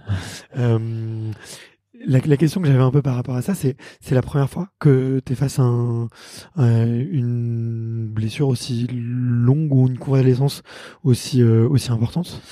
Bah ouais, clairement. Ouais. Depuis, mm. bah, depuis que j'ai un peu attaqué le, le trail, on va dire, du coup, j'ai jamais vraiment été, été blessé. quoi. autant en athlète, tu vois, j'avais des petites gênes, des petites douleurs, tu vois, qui tu fais modifier un peu d'entraînement. Autant en trail, en fait, j'ai jamais eu ça parce que si je sentais quelque chose, bah j'allais modifier mon entraînement, j'allais faire plus de vélo ou de l'alpi ou de la montagne ou du ski ou j'estimais que c'était le moment de me reposer. Donc tu vois, j'ai toujours vraiment été beaucoup plus à l'écoute de mon corps. Ce qui surprend un peu les gens, disant mais sur l'ultra, comment vous faites pour machin par rapport à moi qui prépare euh, marathon ou 10 bornes euh, c'est je dis bah non en fait euh, moi je trouve pas. Du coup je trouve que c'est plus facile. Enfin, moi j'arrive beaucoup plus prendre soin de moi m'écouter être à l'écoute de tout ça. Et, euh, et donc là oui clairement bah c'est la là c'est la première fois où moi je suis face à quelque chose. Bon je vais je vais en apprendre hein, je vais en retirer tout ça mais c'est vrai que voilà, il y a eu, il y a eu pas mal de, de choses là qui sont passées depuis le mois de juin, tu vois, où j'ai eu cette petite blessure avant la hard rock là que j'ai pas, que j'ai pas pris en considération, quoi. Ça a fait un petit impact, euh, enfin un œdème osseux, et clairement je pensais pas du tout à, que ça avait pu, euh, tu vois, taper l'os et faire cet œdème osseux et fragiliser un petit peu mon corps, et puis ensuite, tu vois, il y a toute une, toute une spirale un petit peu qui s'est, je pense, qui s'est, qui m'a amené euh, justement à cette fracture là au mois de novembre clairement c'est bah, j'ai une fracture trimaléolaire donc c'est quand même une très très grosse fracture avec euh, mm. avec une opération chirurgicale de l'ostéosynthèse tu vois j'ai du matériel j'ai des vis j'ai une plaque donc euh, donc voilà la chirurgien arrête pas de me dire que c'est pas c'est enfin tu vois il a, il a dû euh, prendre un fragment d'os le retourner le revisser tout ça à, une, zone qui est mm. à une zone qui est pas forcément facile quoi la cheville donc qui est, donc il voilà il dit voilà le le but c'est surtout de bah, de pouvoir te permettre de pratiquer encore et, longtemps ta discipline. Donc euh, c'est pas d'être à tout prix sur une course là dès que possible et puis derrière d'être fracassé et de pas pouvoir la pratiquer à long terme. Et, hmm. voilà et en l'écoutant bah, je, pense que je suis tout à fait en accord avec lui même si bah ça me démange un peu même si oui j'ai envie de tu vois de, me retrouver euh, tu vois un, vrai objectif qui me fascine et de pouvoir euh, m'y remettre et, et d'avoir du concret. Mais je pense qu'aujourd'hui il a raison. Il me dit voilà là dans un premier temps euh, ça sert à rien de vouloir te fixer des objectifs. De façon euh, si tu si t'es en forme, bah, les, objectifs viendront tout seuls, tu les trouveras et puis tu arriveras à t'inscrire et puis tu, tu seras tu seras là dès que possible. Donc ça peut potentiellement être euh, cet été, hein, sans, sans, aucun souci selon lui. Euh, mais potentiellement, voilà, s'il y a une gêne euh, entre temps, s'il y a quelque chose qui se passe mal, si le matériel finalement peut nous embêter ou des choses comme ça, voilà, on, essaie de vraiment tout analyser pour faire en sorte de surtout pas surcompenser ou d'apporter des gènes que je pourrais payer soit en fin de saison, soit dans les années à venir. Et donc, donc de, voilà, d'être encore plus à l'écoute de moi. Donc, mmh. donc voilà, donc le programme 2023, bah, pour l'instant, voilà, on n'a pas voulu en mettre parce qu'il va falloir se réadapter en permanence. Mais euh, mais voilà, là j'ai pu reprendre le ski de randonnée bien bien avant que prévu. Euh, j'ai pu refaire du vélo, enfin je peux refaire du vélo pour l'instant pas dehors parce que ça caille un peu trop. et, voilà, mais euh, en centre de rééducation, j'ai pu refaire vraiment des bonnes séances et tout ça. Donc voilà, j'arrive à retrouver quand même un semblant, un semblant de forme physique. Donc voilà, maintenant il va falloir bah, remettre en charge progressivement, remettre la contrainte avec la course à pied, ce qui est pas facile. Mais euh, parce que voilà, j'essaie de bien m'entourer, d'avoir les, les, bonnes personnes autour de moi, de faire les choses intelligemment. Donc voilà, j'espère qu'il y aura une saison 2023 et, euh, et voilà, mais en tout cas, bah, voilà, il y a certains objectifs que j'avais pour cette année que je vais sûrement postponer à, à l'an prochain. Ouais. Bah, pour 2023, on, essaiera de, bah, de faire au mieux et puis d'essayer de, de retrouver les sentiers avec possible, quoi. Ouais. Bah écoute, euh, moi j'en doute pas une seule seconde, tu vois. J'ai vu tellement de d'athlètes, tu vois, être capable de rebondir euh, là où des fois des médecins leur disaient euh, tu marcheras plus, tu feras plus de spin. tu vois, je pense à je pense à Kevin Roland, mais je pense aussi à Caroline Colombo que j'ai eu récemment en biathlon. Voilà, enfin il y, en a tellement, tu vois. Et je trouve que les athlètes et encore plus les athlètes de haut niveau ont cette capacité, à, leur corps a une capacité à se régénérer et à revenir au plus haut niveau et souvent encore plus fort que je doute pas que ça soit que ça soit le cas euh, une seule seconde quoi. Donc euh, et puis au pire c'est pas cette année euh, comme tu l'as dit on a le temps ce sera l'année prochaine. On attendra si s'il le faut un peu.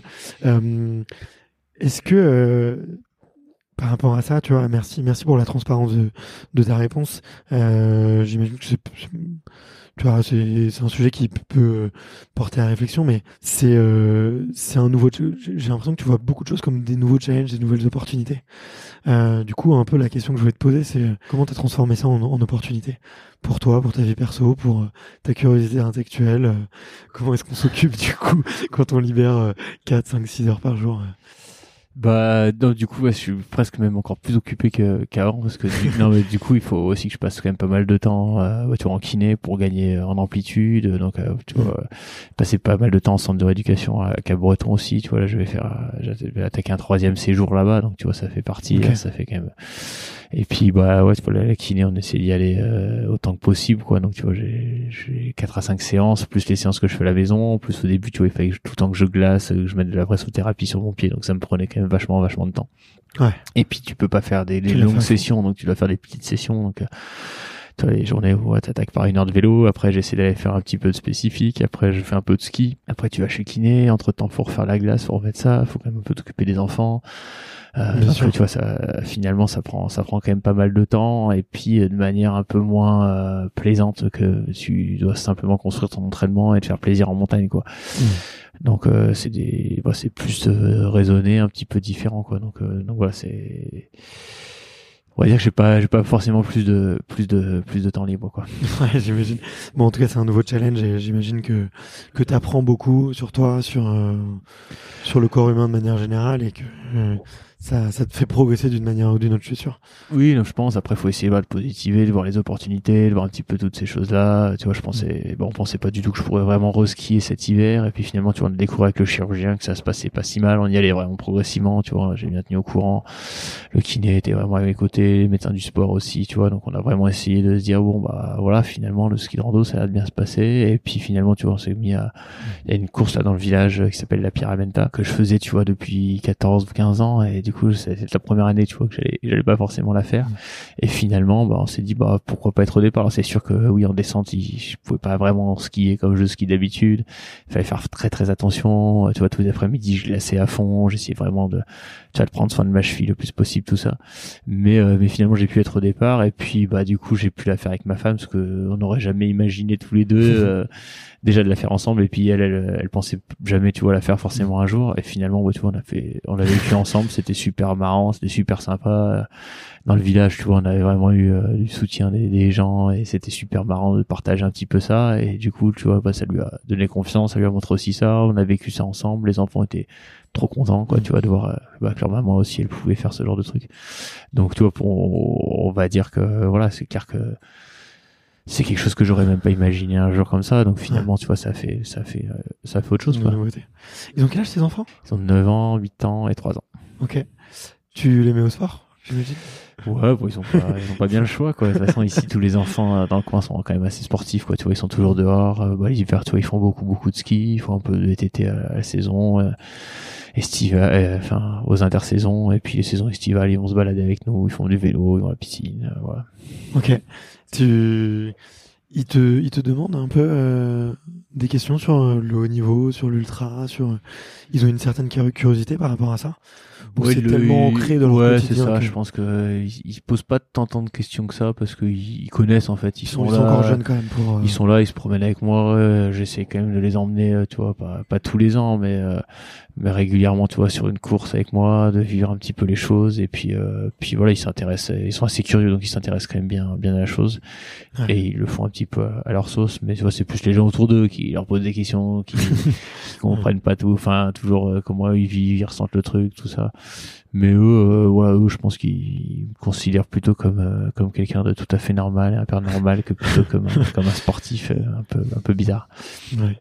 T'es, t'es quel type de papa du coup euh, Tu les laisses euh, vadrouiller trois heures dans la, na- dans la nature et tu leur dis à moi en revenir en un seul morceau ou, ou au contraire euh, tu fais tu fais attention un peu euh, Non, Tu- bon, on essaie de faire attention. Après, c'est vrai qu'ici, bah, c'est quand même euh, un environnement assez particulier, quoi. Donc, euh, c'est vrai que euh, ouais, ça peut paraître un petit peu fou.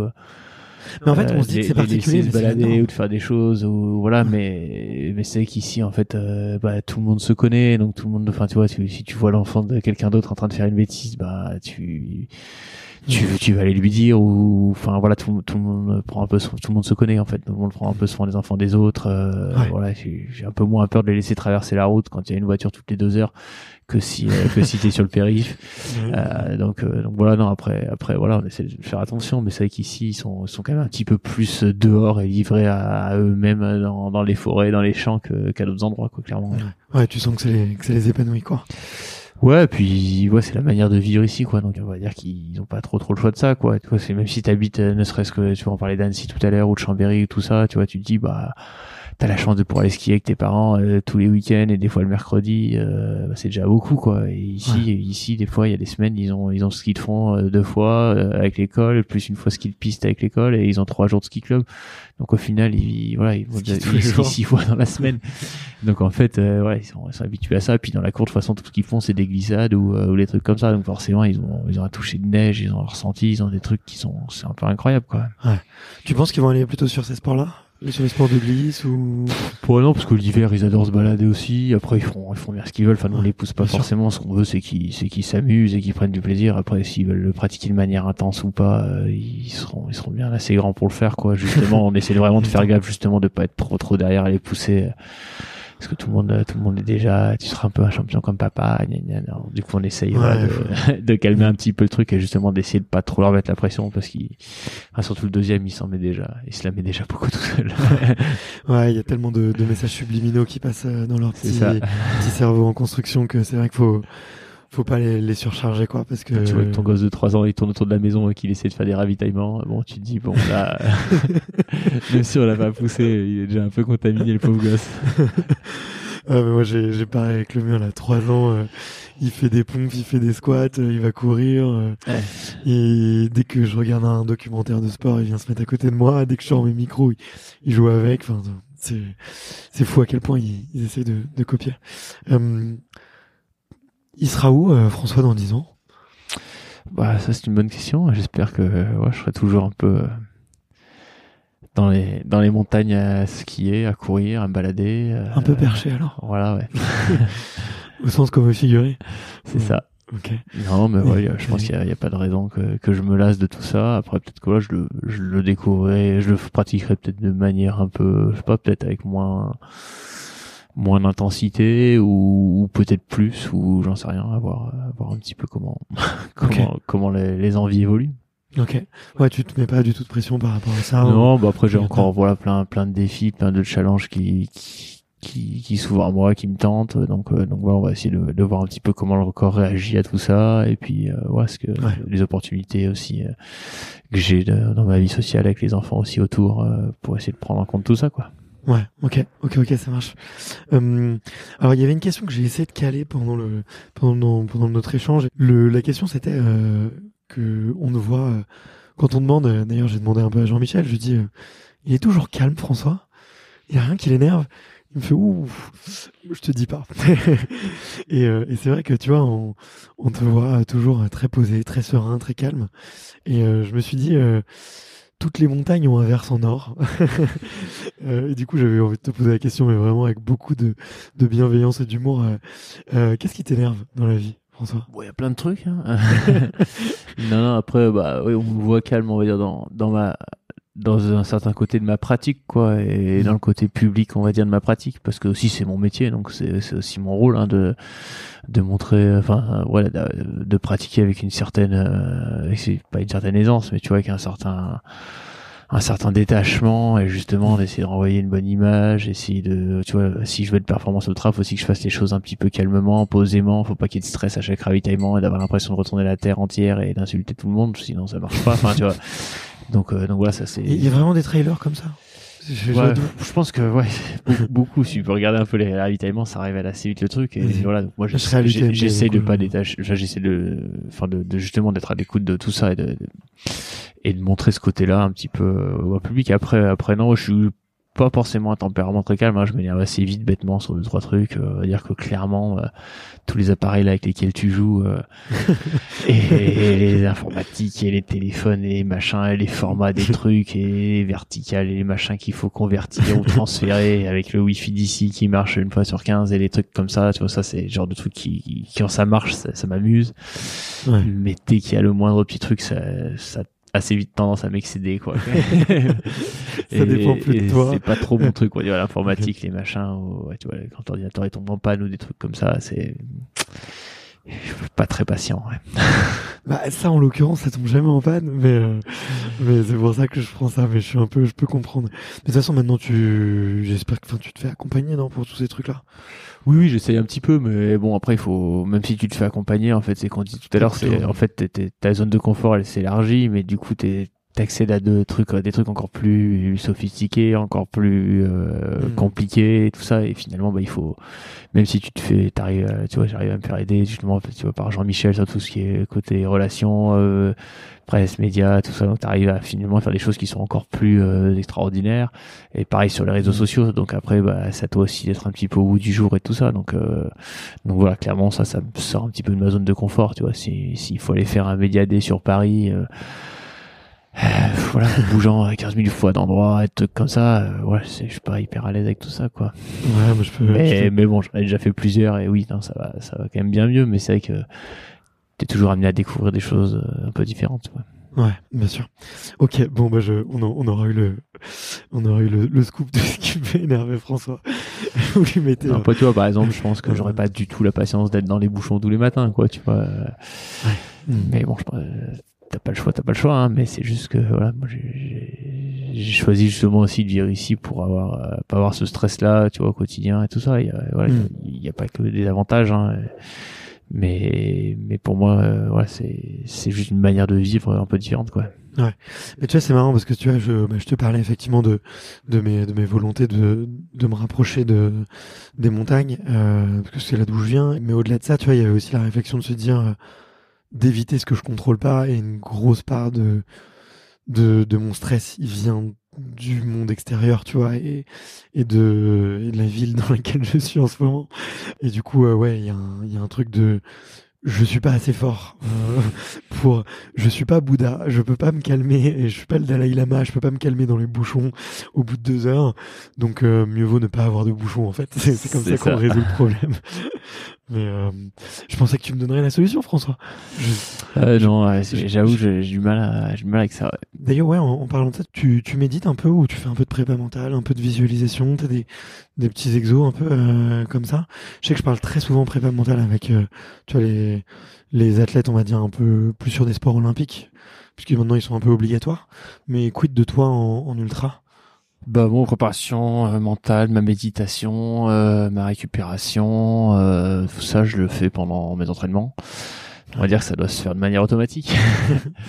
non, mais après voilà, on va dire que oui, je fais pas de, en plus, tu vois, de, bah, ni de ni de préparation physique, trop de renforcement, je fais pas trop de d'étirement plus non plus. En fait, si j'ai le choix entre faire 6h30 euh, de sport et, euh, et puis une heure et demie euh, de tout ça, bah, je vais faire 8 heures de sport plutôt. Quoi, et euh, puis après, il y a un fait aussi qui fait que bah, déjà quand tu t'accentes 4-5 heures de chez toi, quand tu rentres à la maison, bah si tu commences à dire euh, bah non là faut que faut que j'aille me prendre mon petit mon petit complexe, que j'aille faire ça ça ça ça ça, que j'aille prendre mon machin. Non, en fait, tu rentres à la maison c'est les enfants. Tu te changes en deux secondes, tu t'occupes des enfants, et puis, euh, et puis où t'as des, d'autres activités, tout ça, mais après, comme tu dis, ouais, je pourrais réduire mon entraînement, tout ça, mais déjà, en fait, à la maison, c'est pas hyper propice pour, pour faire tout ça quand t'es, quand t'as mm. des enfants autour de toi.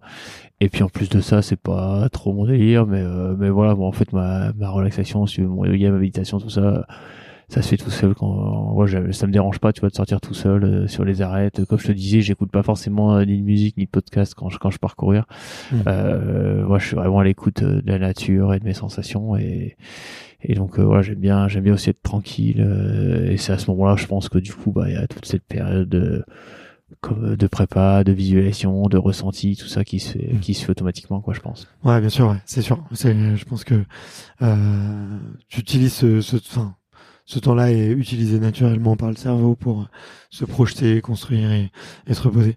Le temps file et j'avais promis de te libérer. J'ai deux petites questions euh, que, que je pose un petit peu à la fin. Je t'ai pas fait, je t'ai pas briefé d'ailleurs avant euh, pour les réponses, donc euh, mais t'inquiète pas, il y a, y a, aucune surprise. La première, c'est est-ce que il y a un livre, un film, un documentaire euh, je sais pas, un contenu euh, que tu pourrais recommander aux, aux, auditeurs parce que toi, ça t'a appris quelque chose, ça a changé un peu ta façon de voir les choses. Ça peut être euh, sur euh, ta paternité, sur la performance, sur l'écologie, sur euh, la beauté de la France et de ses paysages. Est-ce que, ouais, tiens, t'as as une lecture à recommander que tu recommanderais à tout le monde tiens? Bah, non, la plus belle recommandation que je puisse faire, c'est de, c'est justement de prendre son sac à dos et puis de partir plusieurs jours sur un sur un sentier mythique euh, des Alpes ou d'ailleurs. Mais euh, mais voilà, pour moi, je pense que c'est là où tu apprends le plus et puis potentiellement de partir aussi en groupe, tu vois, ou en famille pour pouvoir justement apprendre sur soi, tu vois, à travers les autres, des choses comme ça. Et, et voilà, et moi, c'est plutôt ça que que je recommande, c'est de partir un petit peu à l'extérieur, justement, euh, s'évader, tu vois, oser aller faire des choses que qui nous paraissent un petit peu impossibles, mais même en le faisant doucement, tu vois, et, d'aller d'aller justement découvrir ce genre de trucs, quoi. Ok. Et t'as pas lu toi de bouquins de trailer ou d'aventurier et tout? C'est pas une source d'inspiration? Si si, j'en j'en bah, j'essaie d'en écrire un là. Depuis depuis un petit bout de temps et ça fait ouais, plusieurs années avec Jean-Michel justement qu'on en parlait que j'ai pas trop envie de me lancer dedans parce que voilà ce que je voulais c'était toi qui t'as faire un livre c'était vraiment partager tu vois une vraie expérience essayer d'apporter tu vois quelque chose aux gens pas juste raconter euh, tu vois ma vie mon truc et mes courses quoi tu vois c'était plutôt essayer de, mm. montrer un petit peu ce que m'apportait justement l'ultra la façon dont je le pratiquais et comment justement ça, ça pouvait m'apporter quelque chose euh, au quotidien et pourquoi je le faisais quoi euh, et donc aussi si j'en ai lu euh, plein plein des livres mais j'aime bien enfin tu vois déjà j'ai je m'endors assez vite. Donc ça me dure assez longtemps les livres. Mais non, j'aime bien, tu vois, des, justement des histoires, enfin plutôt des, des mondes que je connais pas trop, euh, où j'ai essayé d'apprendre et connaître. Donc je lis beaucoup de livres sur, sur la haute montagne, tu vois, sur l'alpinisme, des trucs un petit peu comme ça. Enfin beaucoup, je lis quelques livres là-dessus. Et puis euh, puis après, voilà, je regarde par contre très très peu. Euh, enfin, on n'a pas la télé à la maison et je regarde très, peu de, tu vois, de films ou de séries ou de documentaires, tout ça. C'est vrai que je, enfin, déjà je passe un peu de temps euh, sur les réseaux sociaux tu vois à travers mon ordinateur ou mon téléphone donc euh, donc du coup j'essaie d'éviter euh, un peu tout ça ouais. Ok. T'as un bouquin t'as le pied à me recommander j'essaie là de faire un cadeau à mon père là qui est de préparer le Mont Blanc. Du coup je cherche un petit peu deux trois petites ressources donc euh, si t'as si t'as un nom de bouquin je suis je suis preneur mais non franchement je vais pas ouais, tu m'envoies une photo. Ça marche. Euh, et la toute dernière question c'est un peu euh, comme un passage de flambeau olympique mais c'est plutôt un passage de de micro. Euh, c'est de savoir quel est est-ce qu'il y a une athlète, un athlète que tu me recommandes d'aller interviewer justement parce qu'il a une vision un peu différente de son sport euh, des autres et je trouve que c'est un peu ton cas dans, dans l'ultra euh, que tu as pu voir récemment euh, ou, ou pas du tout ou quelqu'un que tu connais pas et que tu aimerais découvrir un peu sur un format comme ça. Tu me recommanderais d'aller voir qui? Ouais, c'est un peu dur à. Tout le monde est passé par là. Les 200 athlètes qu'on a interviewés ont répondu. Donc, euh, je pense que tu peux y arriver. Donc, je, serai, l'exception. Alors, non, mais ouais, non, j'ai pas vraiment de, de, de personnes à recommander ou d'idoles ou tout ça. Et en fait, surtout, enfin, je, je fais, c'est jamais, c'est le truc que je fais jamais parce que du coup, je trouve que ce serait en, oublier plein. Mais non, je pense que dans chaque sport, en fait, euh, bah, tu vois, il y a, y a des personnalités qui sont complètement différentes et, en fait, euh, c'est un peu trop personnel pour moi tu vois. Chacun peut admirer euh, tel ou tel athlète dans un sport euh, mm. tu vois plutôt qu'un autre. Donc euh, après chacun trouver en fait l'athlète qui peut le correspondre et, ou qui peut le permettre de se mettre à ce sport là mais voilà moi ce que j'aime bien justement c'est c'est la diversité des sports et, des athlètes qu'on peut interviewer et pas se cantonner justement à un seul sport et pouvoir aller chercher tu vois dans, dans chaque sport dans chaque discipline des trucs un petit peu un petit peu différents quoi. Ok. Je vais poser la question différemment. Quel est le dernier athlète de haut niveau qui t'a fait rire? Beaucoup rire. Derrière athlète haut qui m'a fait rire. Euh. Bah là, je reviens un peu de Cap-Breton, donc j'avoue qu'on en parlait juste avant. On a parlé de Pierre Ambroise qui qui m'a bien fait rigoler quand même et euh, que je connais je connaissais pas autrement que sportivement tu vois personnellement et voilà et bon là je l'ai vu dernièrement à Cap-Breton il m'a bien fait rire après, plus localement, euh, je rigole beaucoup avec les, ils sont un peu moins connus, mais avec les skieurs alpinistes du coin ici qui, euh, qui sont vraiment très très marrants. Là, il y en a deux là qui, qui vont certainement gagner la Pyramenta la prochaine fois, j'espère. Du moins, ça fait plusieurs années qu'on leur dit qu'il faudra gagner. Donc c'est, Xavier et William avec qui je m'entends bien et qui sont qui sont vraiment marrants et qui ont des bonnes réflexions du coin et, et, qui me font qui me font vraiment rire au, quotidien. Bon bah écoute, très cool. Euh, j'ai envie de rigoler donc. Euh... Je pense qu'avec eux, tu, tu passeras un bon podcast. okay. Est-ce que je viens avec une petite bouteille de rouge ou pas? Ouais, oui, t'en amènerons, t'inquiète.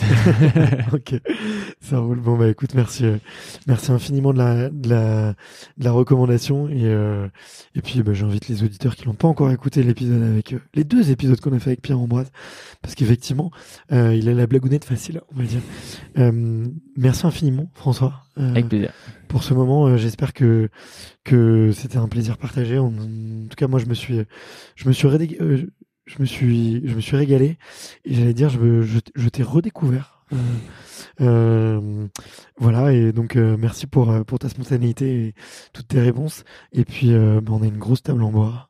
Voilà, donc je touche du bois pour toi et je, je croise les doigts pour pour pour que tu puisses retrouver le le les, les, je vais dire le, le chemin des sentiers. Mais non, c'est pas C'est un peu ça. Retrouver les sentiers le, le, plus, rapidement possible. Donc euh, merci infiniment. Avec plaisir. Merci à toi. Salut. Merci d'avoir écouté cet épisode jusqu'au bout. Si vous êtes encore là, c'est sûrement que l'épisode vous a plu. Donc n'hésitez pas à le faire savoir autour de vous et à vous abonner pour ne louper aucun épisode. J'ai mis tous les liens dans la description, donc n'hésitez pas à y jeter un coup d'œil. Et sinon, moi je vous dis à la semaine prochaine pour une prochaine interview. Ciao